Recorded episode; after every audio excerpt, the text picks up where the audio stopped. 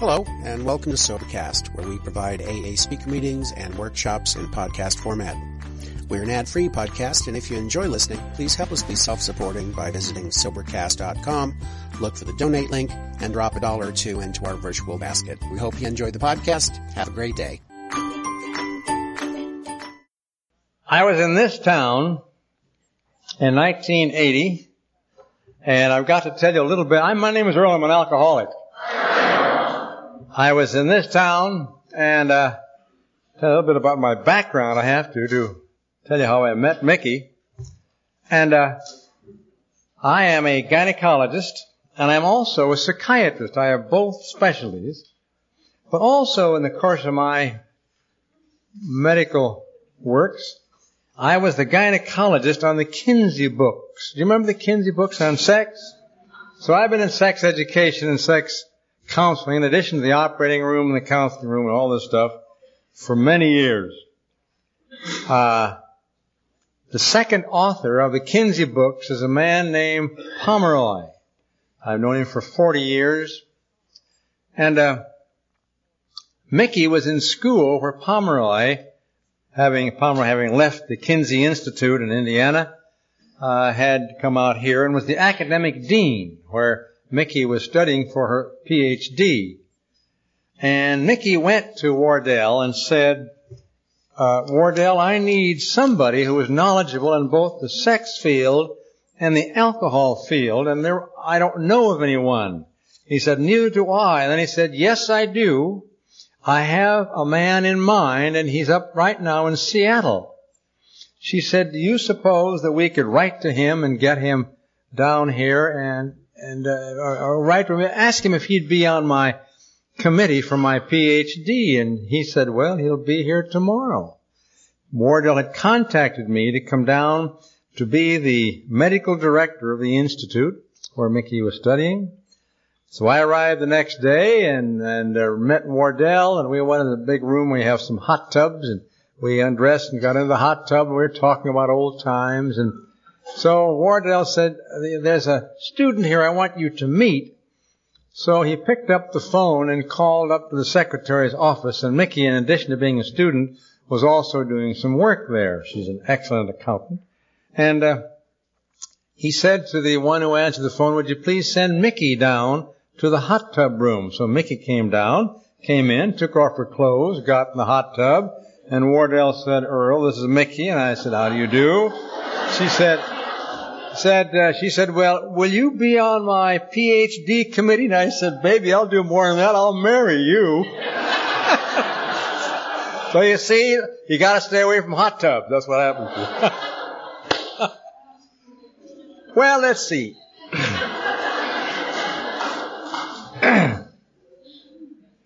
Let me tell you a little bit about my drinking history. I'm not going to tell you all of it because, uh, first of all, it's none of your business.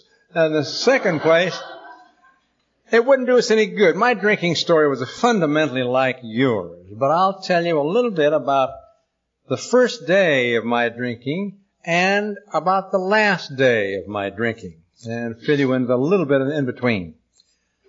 The first drink I ever had was in nineteen twenty-six. I was fifteen years of age. I lived in San Francisco.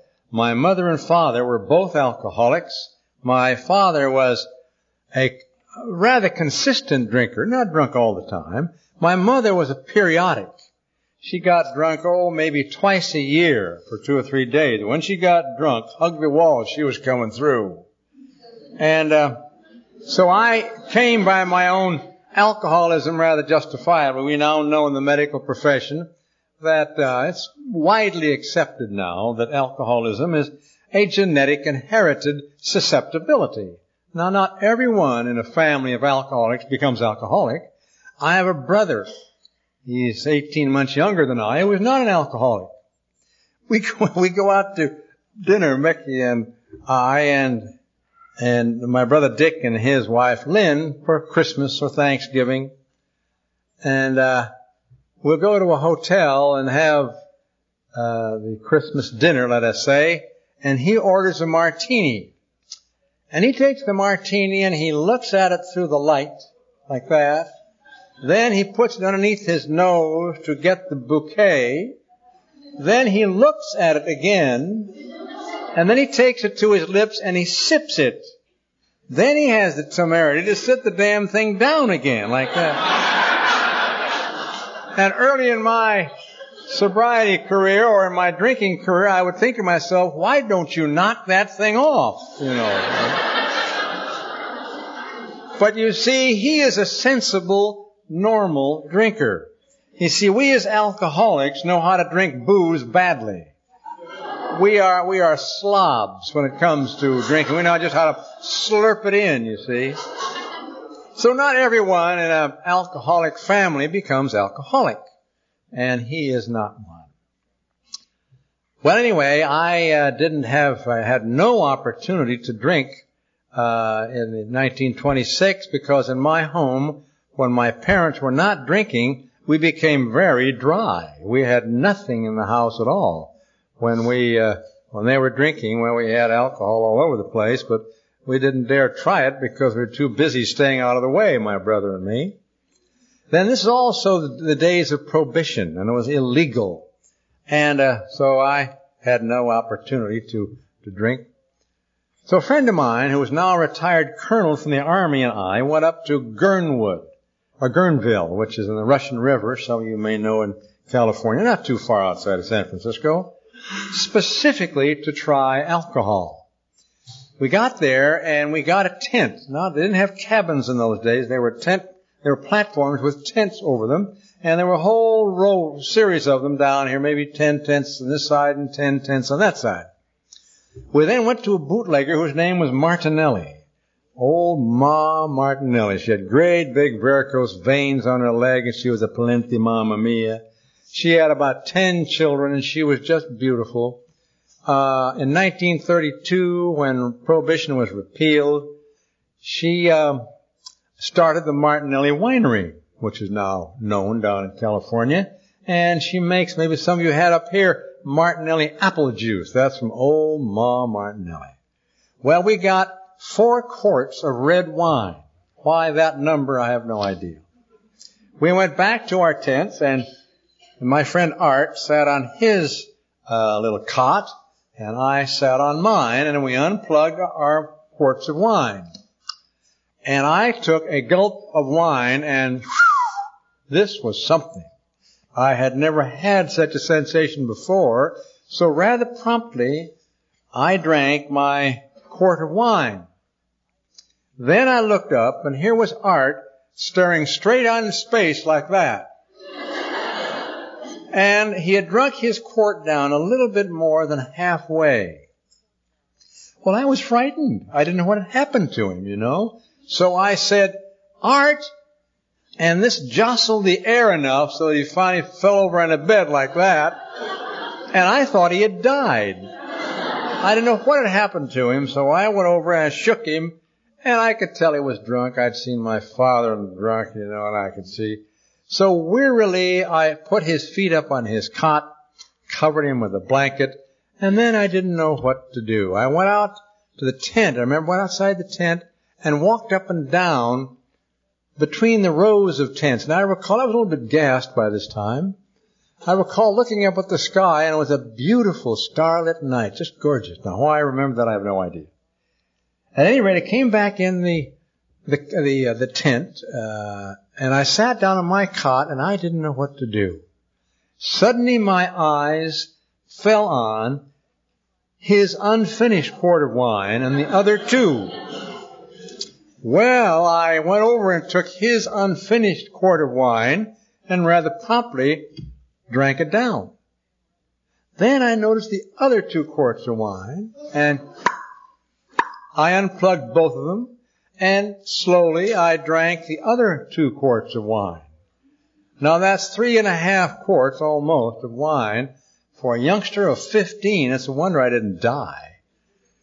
Well, I passed out, and I awakened the next morning on my bed with my clothes on, with vomit all over me. I just felt terrible, and I had a terrible hangover, and I felt exceedingly guilty.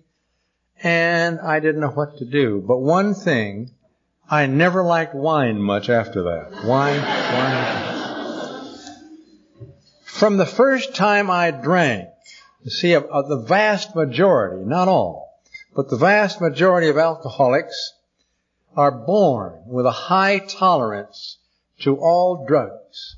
Now, all addictions, by the way, are the same. I don't care whether it's heroin or morphine or whether it's whether it's cocaine or whether it's uh, marijuana or whether it's amphetamines. I got addicted to amphetamines, too. I'll tell you about it in a minute. Or booze. They're all the same addiction. The receptor sites are the same in the brain. And it's something that only a few of us, uh, not this audience, few in the world, have the uh, genetic makeup to develop the disease of alcoholism. We have that. We are not responsible for our disease. We are not responsible for it at all. But we are very responsible for our recovery. Very responsible. Like the diabetic. The diabetic is not responsible for his or her disease. But he or she is very responsible for his or her recovery. We're in the same boat. Well, at any rate, the rest of my life, I drank just the same way. From my first drink, I drank alcoholically. But from then on, my periods of drinking were not too common. I was in school, finally the university, and finally medical school. So I had, I was planning a career, and I completed it. And uh, I didn't drink too often. But when I drank, I drank just exactly like that. Vast amounts. To sit down and to and take a drink was foreign to me. I didn't... As a matter of fact, sometimes in my drinking career, people would say, let's have a drink. And when they said it, I got kind of sick. What for? What is that for? You know, but if I had the anticipation of an endless period, time period of drinking, let's go, baby, let's go. That's the way I was. In nineteen thirty-eight or nine, uh, it happened. The drug companies were putting out little boxes of six or seven uh, bits of medicine inside of them. There was Seconal, Nembutal. There was no thought about addiction in those days. Uh, Seconal, Tuanal, Nembutal, amphetamines, and so forth. I discovered amphetamines. And I took amphetamines and went right up in the sky and drank more. And Bill and I became very close friends. And he drank to to dream greater dreams, and I drank and used amphetamines to drink to uh, dream greater dreams. Uh, it was just magnificent to me at first. Well, as the time went by, it got to be a ridiculous story. And let me tell you, let me skip to the last day of my drinking. I must say that I never drank in my office. I never endangered a patient. I never drank, and I was never in the hospital drunk. I went in the hospital three or four times or five when I was a little drunk to get something from my surgical locker, but I had no patients that I had to take care of, so I didn't endanger anyone's life. Had I continued on drinking, that would have occurred, but it, it, it didn't. Well, on the last day of my drinking, I went to a place known as Sam's Restaurant in Tiburon, California, which is just across the bay from San Francisco, and it was the fifteenth of June in nineteen fifty-three, so I've been sober just a few days over thirty-three years. And I went to Sam's Restaurant, and I ordered a Waring blender full of vodka fizzes and three double vodka martinis. I can I can just see them on the bar. Now, I like sweet drinks as well as straight drinks. I love the taste of straight vodka or bourbon. I'd get it on my fingers and I lick my fingers. I liked it. I also like sweet drinks. As a matter of fact, when I drank, I didn't eat, but I did eat one thing, and that was candy. Now, that kind of makes most alcoholics sick, but it didn't make me sick. That's what I did. But I was sort of ashamed of that for some years until I read the book John Barleycorn by Jack London. Now, Jack London didn't coin the phrase John Barleycorn, but he popularized it. And he, as you may know, died an alcoholic. And I read in that book that Jack London ate candy when he drank, and I thought it was good enough for Jack, it's good enough for me. Well, I, on this, the fifteenth day of June, nineteen fifty-three, I wasn't completely blacked out on that day. I was kind of browned out. So I'll tell you a few of the events. But before I do, I must tell you that it never occurred to me that I was alcoholic, that I was a drunk, that I was in trouble with booze, that I, I went on the wagon many times, that I couldn't stay on it. I remember one time I went on the wagon on Sunday night, and I stayed on the wagon until Friday. I came home Friday night, I poured a big, you know, these big glasses they used to make Manhattans in, and I poured vodka in it to the top, and drank it down, and as I drank it, I said to myself, I thought you said you weren't going to drink again. I just couldn't stop. Well, at any rate, I'll tell you a few of the events that I do recall.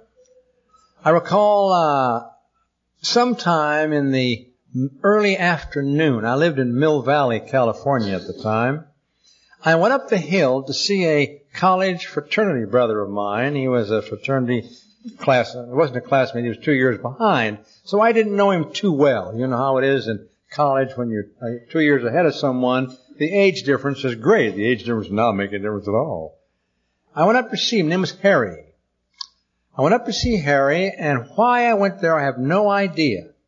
I was not seeking sobriety, I was not seeking Alcoholics Anonymous. I somehow went up to see him, and I did.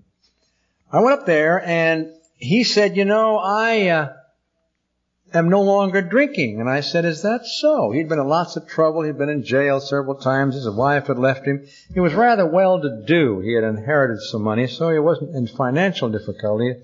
He said, yes, I've joined Alcoholics Anonymous. Do you know about Alcoholics Anonymous? And I did, because I had read Jack Alexander's article in the Saturday Evening Post. How many here have ever read that article? Jack Alexander. Yeah, mostly read. I read it when it came out. It's now part of official A A literature, and I eventually knew Jack Alexander rather well. Anyway, I had read it, and in there it said that A A was founded by both a stockbroker named Bill and a doctor named Bob. And because there was a doctor involved, I identified with this. So that's all I knew about A A. So he gave me a couple of pieces of paper like this, that came together and were bound here at the side. And you opened them up, and they were they were about twenty-five sentences addressed to the active alcoholic who was about to stop drinking. This had come from Akron, Ohio, where Doctor Bob was. and uh, the scene changes. I am now at home on my deck trying to read this pamphlet, but I'm so drunk I just couldn't make it out. So I asked my wife, my then wife, to read it to me, and she did. She read, "Don't give up drinking for anybody else except yourself." Then it said, I wouldn't plan on giving up drinking. That's what it said. It said, "Don't consider yourself a martyr because you stopped drinking," implying you're in trouble. I wasn't planning on stopping drinking. Seriously, I wasn't. I somehow broke down and cried. Well, crying was par for the course in those days. I'd drive along, and I on my car, and I'd hear Bing Crosby sing, and I'd cry. Or I'd see a cloud in the sky, and I'd cry. Or I wouldn't see a cloud, and I'd cry. I'd look at my wife and daughter and cry. I'm sure they looked at me and cried, too. I don't Well, it was then about five or so in the afternoon, and I went up the side of the hill. We lived on the side of a mountain, about fifteen or sixteen steps up to a barbecue area where I could make the barbecue fire for the evening meal. And I recall sloshing up these stairs drunk. I got to the top stair, and I looked at my glass, and I had about, oh, a finger left in the bottom. And I said to myself as I watched the glass, this will never do. If I'm going to make a fire up there, I should have a full drink.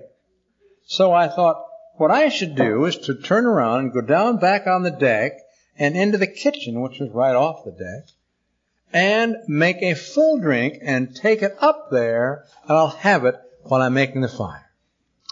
So I did. I turned around on the stairs, and a perfectly remarkable thing happened to me, and I'll try to tell you about it. Uh, I can't really. It's so personal, and it's so unique, but I'll do the best I can. I uh, I turned around on the stairs, and I heard the words, "This is your last drink." Now, it wasn't quite accurate because I'd already had my last drink. I poured what was in the glass out. Then I had a reaction which was phenomenal. It was as though an explosion occurred inside of me. It just ripped me apart. It tore me apart. I felt literal, literal pain.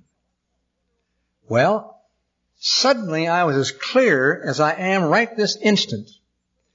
And then the thought occurred to me, oh, your trouble is that you are an alcoholic. And I reviewed quickly the shakes and sweats and all this that I'd had. You're a drunk. That's, you're an alcoholic. That's your trouble. I had never thought of myself as an alcoholic before. At this instant, the craving to take a drink disappeared from me and has not returned once in a little over thirty-three years. Now, I want you to know something very unusual was afoot. Well, I lapsed back into drunkenness, and I awoke in the next afternoon around two o'clock, and I uh, uh, I wasn't, wasn't even very much hungover, I remember. I went up to see my friend Harry, and I said, "Harry, I've got to go to that Alcoholics Anonymous of yours. Will you take me?" He said, "Sure, I will." So the next Monday, we at that time in Marin County, we only had three meetings. You know, now they've got three hundred, you know, but three meetings. And the next, uh, I guess, was Tuesday. He took me to an A A meeting in Mill Valley. Well, let me tell you about my first meeting. I walked into the Methodist Church, the Wesley Hall, and there was a banquet table, you know, a typical four by eight banquet table. And at this end of the table sat a man named Clark, Clark Billingsley, now dead, died in Carson City, Nevada, who was the community butcher in Mill Valley. And on this end of the table sat a little bald-headed guy, only five feet tall, now bald as a billiard ball, whose name was Shorty. And on this side of the table sat a guy named Vern Weir, who was a baker. And on this side of the table sat my friend Harry, who was kind of a, uh, well, ne'er-do-well inventor, and the great doctor. Well, I looked around at these people, and I said, I looked at the butcher and the carpenter, and this was, Vern was a baker, and uh, this inventor friend of mine, and I thought, what are you doing with these people? And I asked Clark if I could be excused, and Clark said, by all means, doctor. So I walked outside the Wesley Hall, and I stood under the linden tree that's outside, and I took counsel with myself.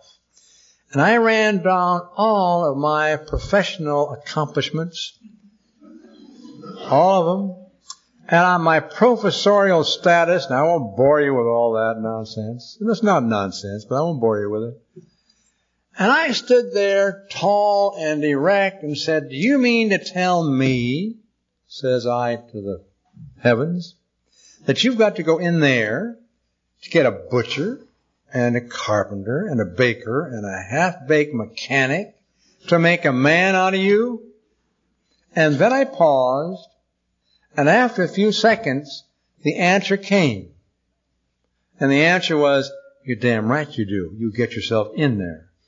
So I walked around, walked back in the meeting, and I want to tell you, never has there been a doctor who has been so grateful to a butcher and a carpenter and a baker and a mechanic as this one. These people just knew how to handle me with the greatest of kid gloves and my great big fat ego. They knew just how to nurture me and cut me down to size, so I didn't really know it until finally I got down. Well, I dove into A A with all my heart and soul. I mean, I dove in, I was pleased and happy. I had found something. I'd found out what my trouble was. God, I'd gone to psychiatrist. Here I was one. But I, you know, there's nothing worse than a confused psychiatrist, you know. Well, anyway, I, uh, I got, I had thought of all kinds of things, but I had never thought about spiritual things.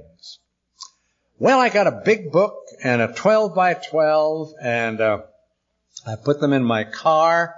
And by the way, the book that I first put in my car is still there. Every car I get, I transfer that book to a the new car that I buy, and it's still in the car, still there. It's been there for thirty-three years. And I got an, several big books, one at my nightstand at home, one on my desk at my office, one at my surgical locker in the hospital, and I had them all over the place. Well, there was a group in Mill Valley run by a guy named, I've forgotten his name, but that doesn't make any difference. He ran a group entitled Jesus as Teacher. Now, this was organized by a man named Sharman. Maybe some of you know about Sharman's work. Sharman was not an alcoholic. His brother was, came into A A, by the way. He was from Canada. And this was a, these were works that talked about the, uh, not the so-called divinity of Jesus, but the practical aspects of his teachings. But this group, I didn't know it. I didn't know the difference between this and A A group. This group was a bunch of A A people. I got invited, but it wasn't really an A A group. It was a one-upsmanship group. And they were reading all kinds of literature, uh, you know, by this, by Kelly. Somebody come in and say, uh, have you read what's on page ninety-eight of uh, Kelly's book? And we say, oh, my God, no, we haven't. We go home and read it. Then we would come back and say, have you read uh, page one hundred three of such and such a book? And they'd have to run home and read it. And this the way this got. So we played one-upsmanship. I thought this is what you're supposed to do. I'd done this my whole life anyway. And I'd back and forth and back and forth, until about four months went by. And I floated up and up and up, and I was very active in A A, and, I was, and in this group, and I floated up, and I was way up here in the sky, and I felt just awful. I went to my friend Clark, the butcher, and I said, Clark, there's something wrong with me. I said, uh, I don't know what it is. I might just as well be drunk as be like I am. Well, Clark was a very gentle guy. He looked at me in a very bemused way, and he said, Earl, let me get you a cup of coffee. And by this time, I'd gotten so I hung on every word that Clark said. Shorty and, and, and Vern Weir, too. My friend, uh, by the way, that took me to A A, later went back to drinking and died, so he wasn't in the picture now, unhappily. Clark got me a cup of coffee and donuts, and took me way to the back of the Wesley Hall, and he sat down, his legs crossed, and looked way off in the distance, and my eyes were on him every second like a child. Finally, he spoke in his very quiet way, and he said, uh, you know, Earl, I'm very proud of you, all of us are. He said, you know, you've been around here for four months, and he said, uh, I don't blame you for feeling badly. He said, uh, you know, we have an organization in Mill Valley. It's known as Alcoholics Anonymous. Why don't you join it? I said, Clark, what do you mean, why don't I join it? I've been around here for four months and doing. He said, I know you have, but he said, this other meeting you go to, which is perfectly all right, you know, has kind of got you on the uppers. And he said, A A might be able to help you in some way. And I didn't quite understand that. He said, have you read the big book? And I said, yes, I read it three times. He said, you don't learn very well, do you? And I said, well, maybe I don't. I said, Clark, what would you do if you were in my shoes? Well, he said, I don't know what to say to you, Earl, but if I, If I were in your shoes, I would go home and get a hold of the big book and open it to page seventy. Now, in those days, we didn't talk about reading how it works. We talked about reading page seventy and thereon until the... Well, we didn't, didn't even say the A, B, and C at the end of that, uh, the uh, chapter five that was read tonight. We didn't even say that. Now we do. I'd open it to page seventy. I think it's now page fifty-eight or something. And I'd read it. And I went home, and I sat down in my living room and opened the big book to page seventy, and here is what I read. Rarely have we seen a person fail who has thoroughly followed our path. Now, incidentally, when other editions of the big book came out, people were on bill to change the word rarely to never. Never have we seen a person fail who has thoroughly followed our path. They wanted to change it to never. And he said, no, I'm not going to do it.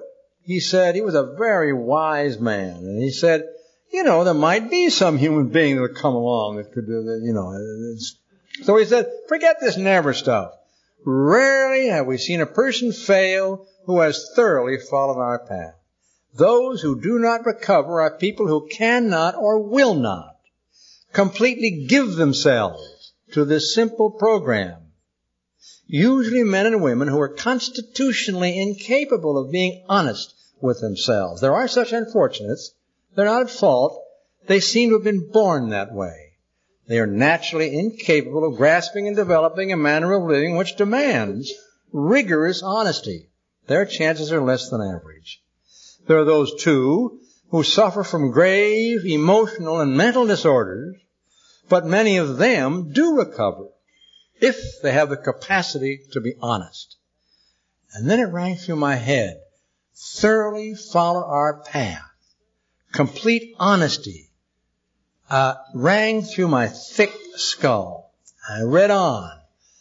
Our stories reveal what we used to be like, what happened, and what we are like now.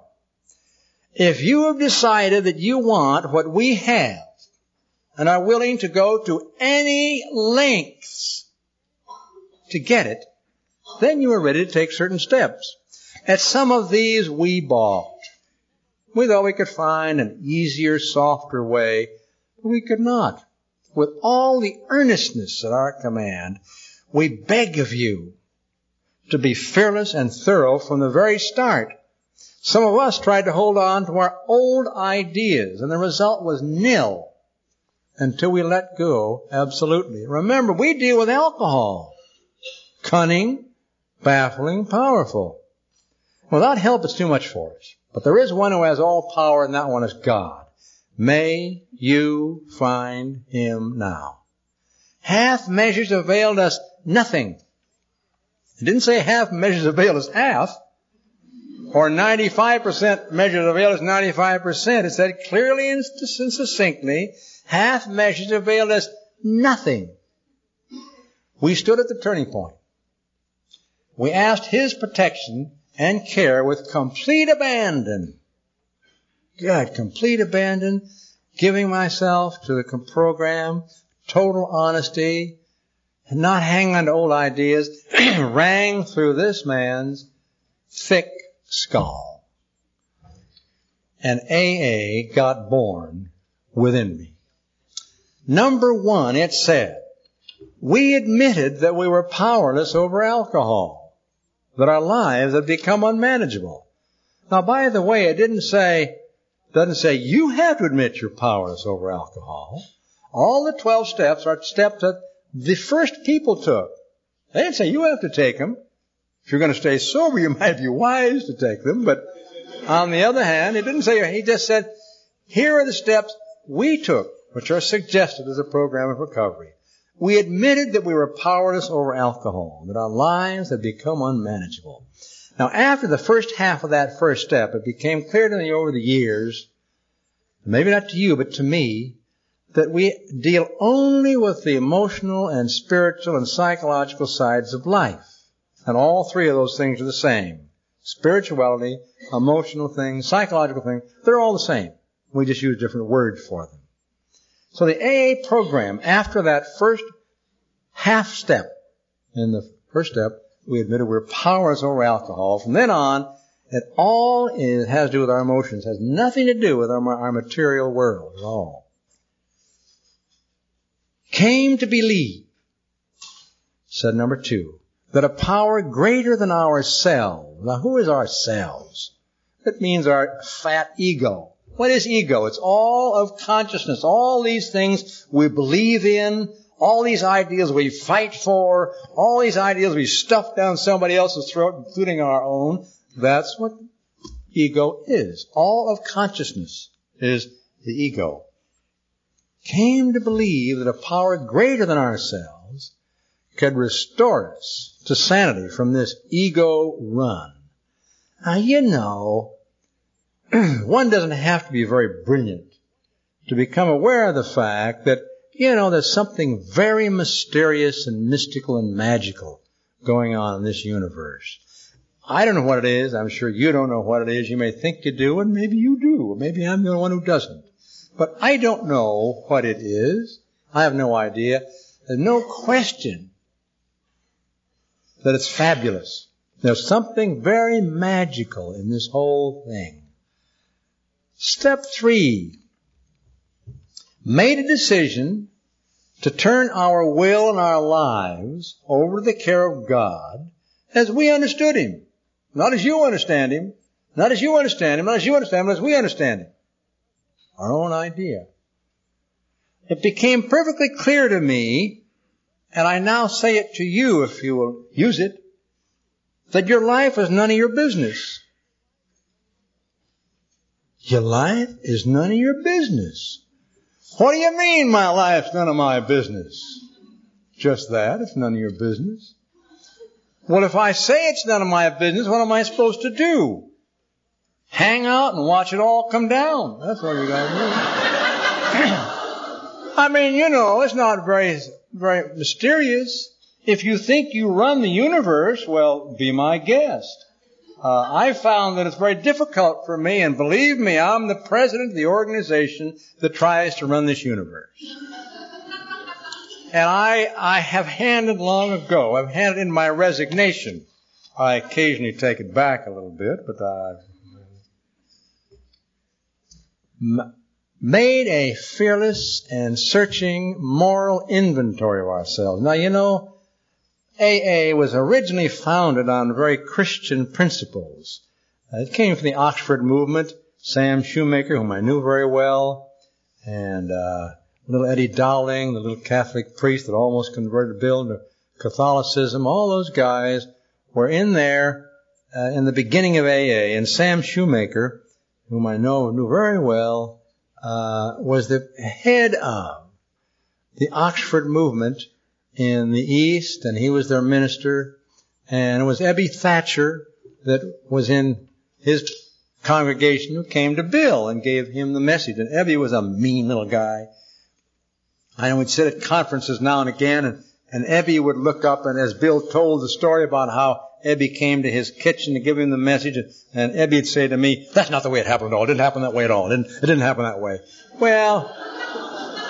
It's the way Bill saw it, the way Bill saw it, and and, and, and so Ebby finally accepted that, that it's the way Bill saw it. Sure, that's right.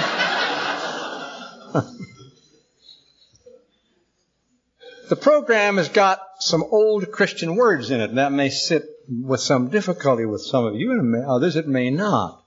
If you don't like the word moral, change it to morale. Morale. Pretty good. You can use that if you want to. It's all right. You can use it. Admitted to God, to ourselves, and to another human being the exact nature of our wrongs. Well, I don't know.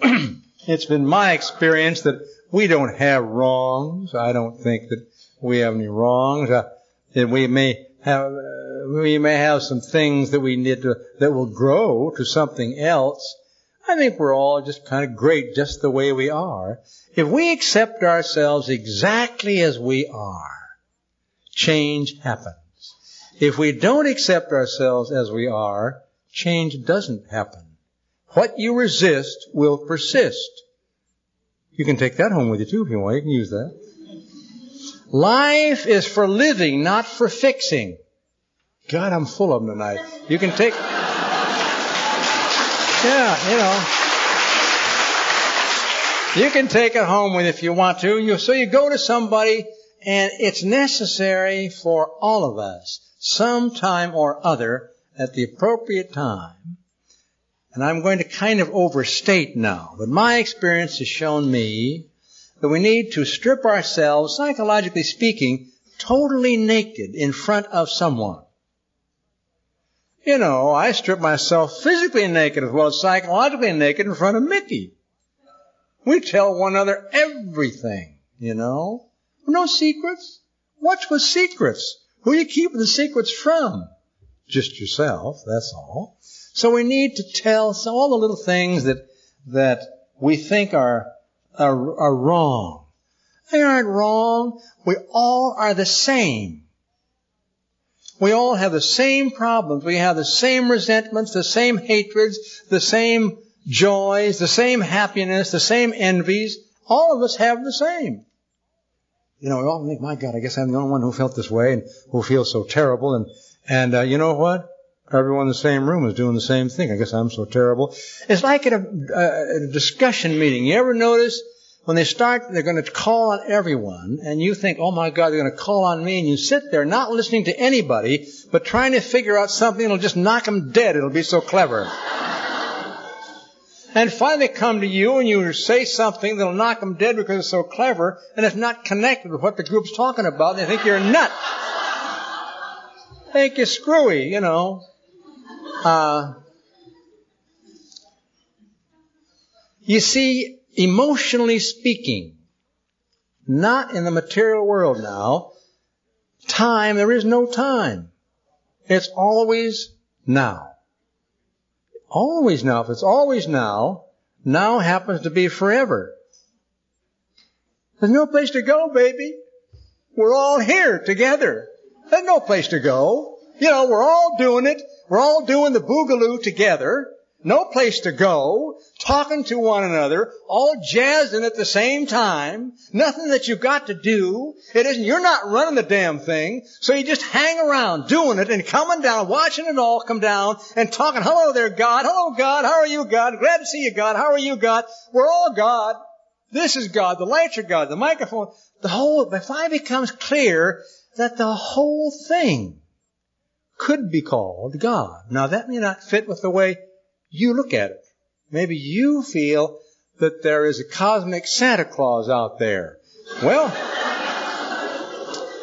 that's all right. I have no argument with that because that's the way you see it. Uh, cosmic Santa Clauses and I never had much to do with one another somehow. But seeing everything around, the trees, the flowers, the skies, the Mickeys, the all, all around, it jazzes me just to watch it happen. And when I get in there trying to change it, and I do once in a while, I get myself into hot water. I mean hot water. We're entirely ready to have God, so step six, entirely ready to have God remove all of our defects of character. Well, I don't know how you look at it, but I don't think that we have defects of character. I think we have things that that we've messed up in our drinking careers that we've got to put straight, but that's not a defect of character. That's just a mistake we've got to rearrange, that's all. Seven, humbly asked him to remove our shortcomings. Well, I'm not sure we have any shortcomings. I think we've got some stuff to learn. But, you know, humbly asked him, how could you possibly live without realizing that there's some very than I could possibly be? You know, we live up in the mountains. I sometimes go out on the, one of the decks. We have several of them. We I go out and look at the stars, and Mickey comes with him. We stand there looking at the black night with the brilliant stars. And what you've got to say is, my God, isn't that something? Well, we go on to step eight, which has made a list of all persons we had harmed and became willing to make amends to them all. Now, as you know, it doesn't say you have to do it. It just says you become willing to make amends to them all. So make a list of them. And then when the appropriate time comes, maybe you will make amends. But you're just willing to do it. Nine, made direct amends to such people wherever possible, except when to do so might injure them or others. There's no reason to go up to your wife and say, by the way, I've got ninety-five sweethearts you don't know about that I'm having sex with. I mean, she'll she'll look at you and belch you right in the mouth. I mean, what what good does that do? It doesn't do any good at all. But when it will not hurt someone, make amends.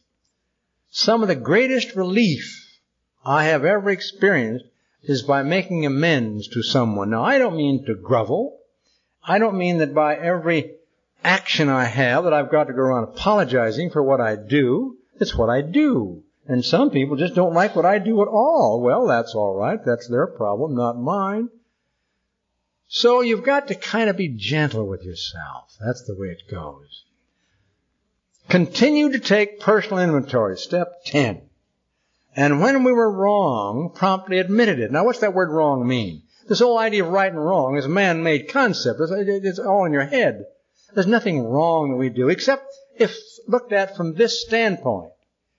If you do something that steps on someone's toes, that's not the thing to do to improve human relations. And that's really what we're up to.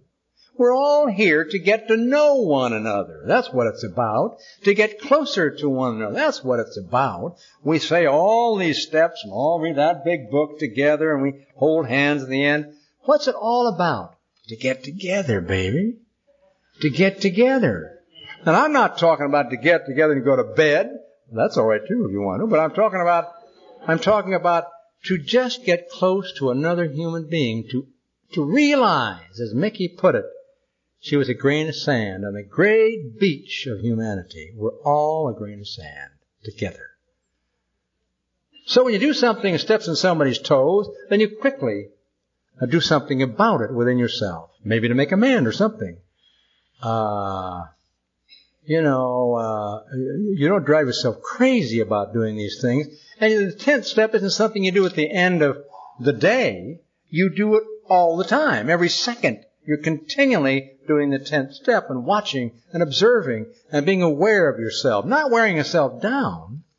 Change only happens in the absence of effort. You can use that one too if you want to. Only happens, so knock off the effort.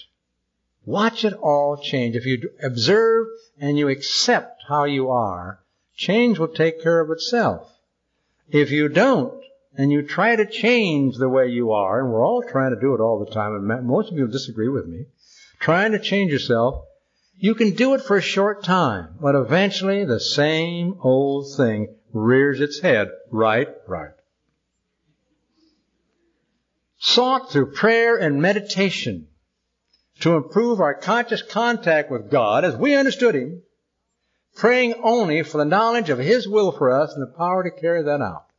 I sometimes feel like a naughty-headed kid walking down the corridors of time uh, with my hands in the hands of the universe saying, baby, you're really something. You're really something. Having had a spiritual awakening as a result of these steps, the previous eleven, we tried to carry this message, the previous eleven, to other alcoholics and to practice these principles in all of our affairs. Well, it pretty soon becomes perfectly apparent that there's nothing else to do in life except twelve-step work. Now, either A A means what it says or it doesn't mean what it says. If it says we carry out these eleven steps in all of our affairs, that means whether you're talking to the groceryman, you're talking to the iceman, you're talking to your wife. That's strange you got iceman and wife together, but anyway... No matter you, who you're talking to, uh, you're talking to the lady next door, the man next door, it's all twelve-step work. You carry yourself to them because we're all alcoholics and non-alcoholics trying to get together, not stay apart. And we spend so much time saying, yes, come closer to me, and then we push like this and push people away. Come on, baby. Come in and join the water. It's warm and fine. So all we do is twelve-step work. Someone's exclaimed, "What an order, I can't go through with it." Do not be discouraged, said the Big Book. No one among us has been able to maintain anything like perfect adherence to these principles. We aren't saints. The point is we're willing to grow along spiritual lines. The principles, these twelve principles we set down, are guides to progress. We claim spiritual progress rather than spiritual perfection. Our description of the alcoholic, the chapter for the agnostic, and our personal adventures before and after make clear three pertinent ideas. A, that we were alcoholic and couldn't manage our own lives. B, that probably no human power could have relieved our alcoholism. And C, that God could and would if he were sought. Now, the A A program is so tremendous. It's so broad. It's so expansive. Let's talk about a little corner of it just for a second. We hear in A A the word surrender, and it usually confuses all of us. Now, surrender what? Surrender our big fat ego, all these conscious concepts and ideals and demands and opinions that we have. That's what we surrender. How do you do that? Well, let me see if I can, uh, see if we can understand together something about surrender. So I'm talking about surrender.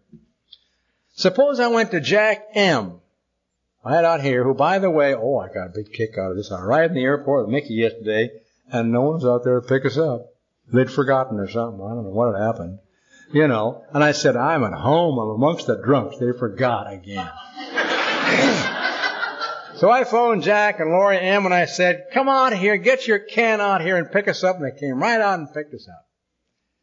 Suppose I went to Jack, and suppose he was, he's much older than I am in the program, let us say. And I went to him, I'm talking about surrender now. I went to him to tell him all of my troubles. And let's suppose that Jack, in his infinite wisdom, having had lots of experience, listened to me as he did to others with only one idea in mind. I'm still talking about surrender, by the way. And that is to understand what I'm trying to say. He isn't trying to criticize me. He isn't trying to pat me on the back.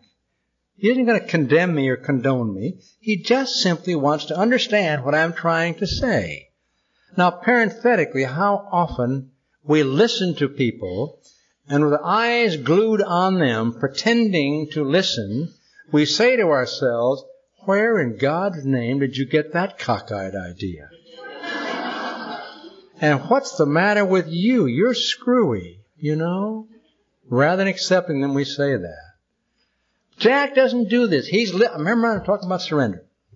He listens only to understand. There's no goal to understand except to understand. He's not trying to get a seat in heaven. He's only trying to understand. Now, what happens to me when he does this remarkable thing? I say to myself, thank God for Jack. I've, that's what I wanted my whole life, is to someone to hear me. Not to advise me with a bunch of junk. Not to pat me on the back. That's just as screwy as condemning someone. Not to condemn me, just to hear me out. And Jack does this. And it turns me on to tell him more. I'm still talking about surrender. Turn more. What happens to Jack? Jack says, here is another experience of the many I've had, that by listening, I see it turns Earl on. And as I listen, and I see he's turned on, my gosh, I get turned on. So he gets turned on. We're both turned on, and I tell him more things about myself in utter safety, and he listens with utter protection as well as safety, and we talk back and forth and listen back and forth to one another until finally we arrive at a point where all of our energy, our interest, our attention, and our devotion are at one point. And all those things are the same. Interest, energy, devotion, all those things are exactly the same thing. then words are no longer necessary. I look at Jack and he looks at me and we say, yeah, you understand. Yeah, you understand. Now that's the one. Still talking about surrender, by the way.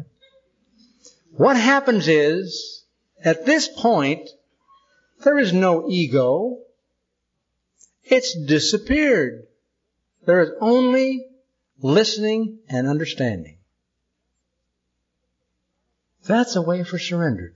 How beautiful it would be if we spent our whole life listening and learning from those around us and the things around us.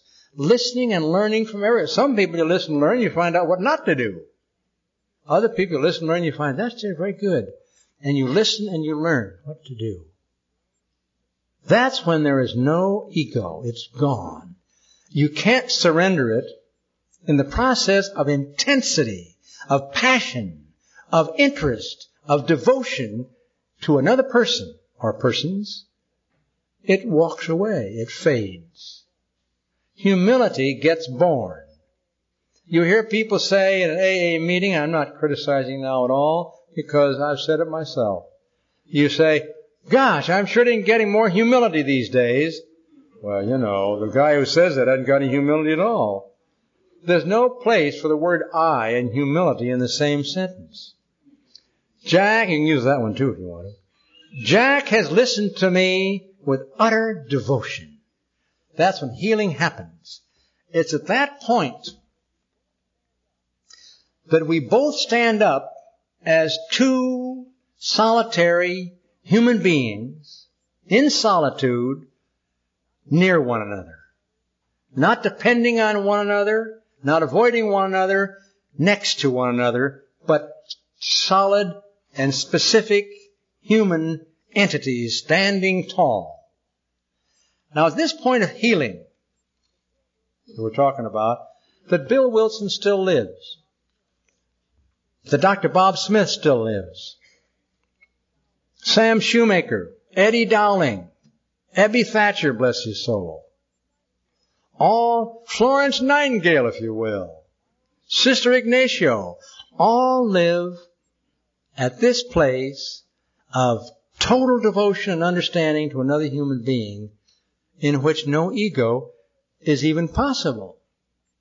Not criticizing and not condemning. Now, what is this magnificent thing that comes as a result of healing?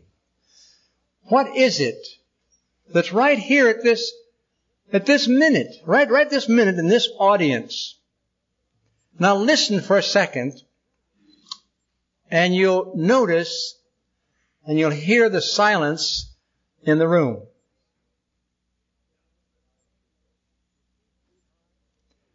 You see, sweetheart, you see, loved ones, we are together. That's the point. Now, the very force that binds us together in devotion, in interest, in attention, as we listen with our hearts and souls to one another, to me, is the very essence of God. God bless you all.